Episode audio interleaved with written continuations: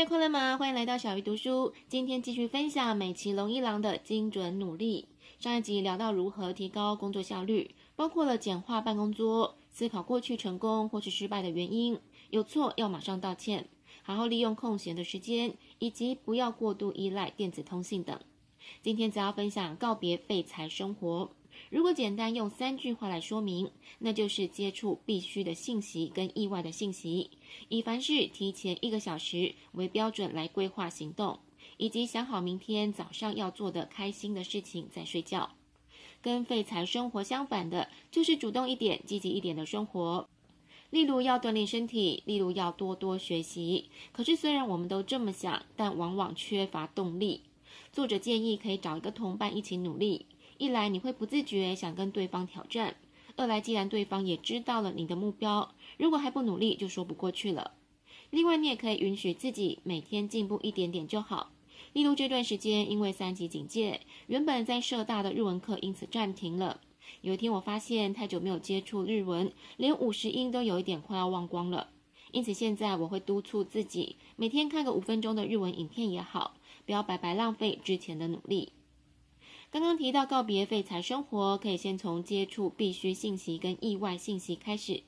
作者说，有一些讯息功能可以让你自己输入感兴趣的关键词，然后设置好之后，你就会接收到符合条件的文章或是连接。像我自己很喜欢上 YouTube 看一些影片，它会依据你收看行为来推荐相关的影片。我也常因此发掘到很不错的频道。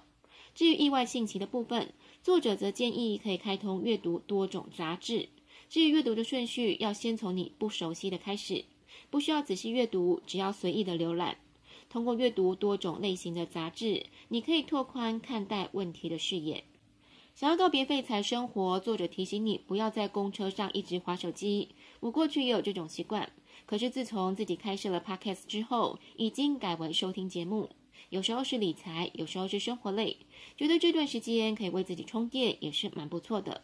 其实不只是划手机，包括漫无目的的看电视或是上网，其实都要好好想一下，时间是不是就这样浪费掉了？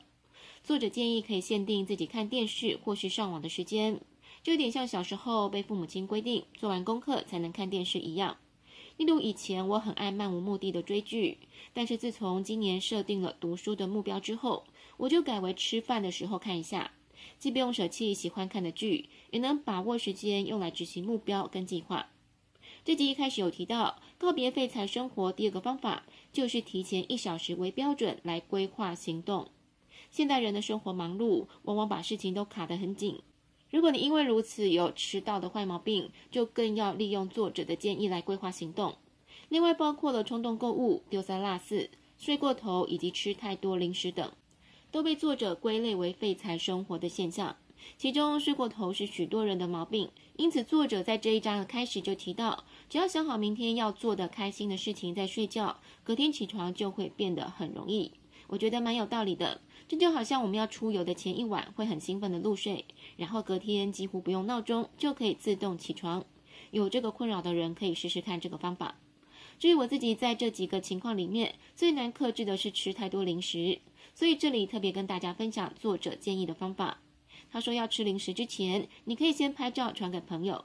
例如，你可以传一张奶油蛋糕，然后写说我又要暴饮暴食了。如果一边吃能一边收到朋友的回复，这样你就有机会暂停进食。我下次要来试试看，看这个方法有没有效。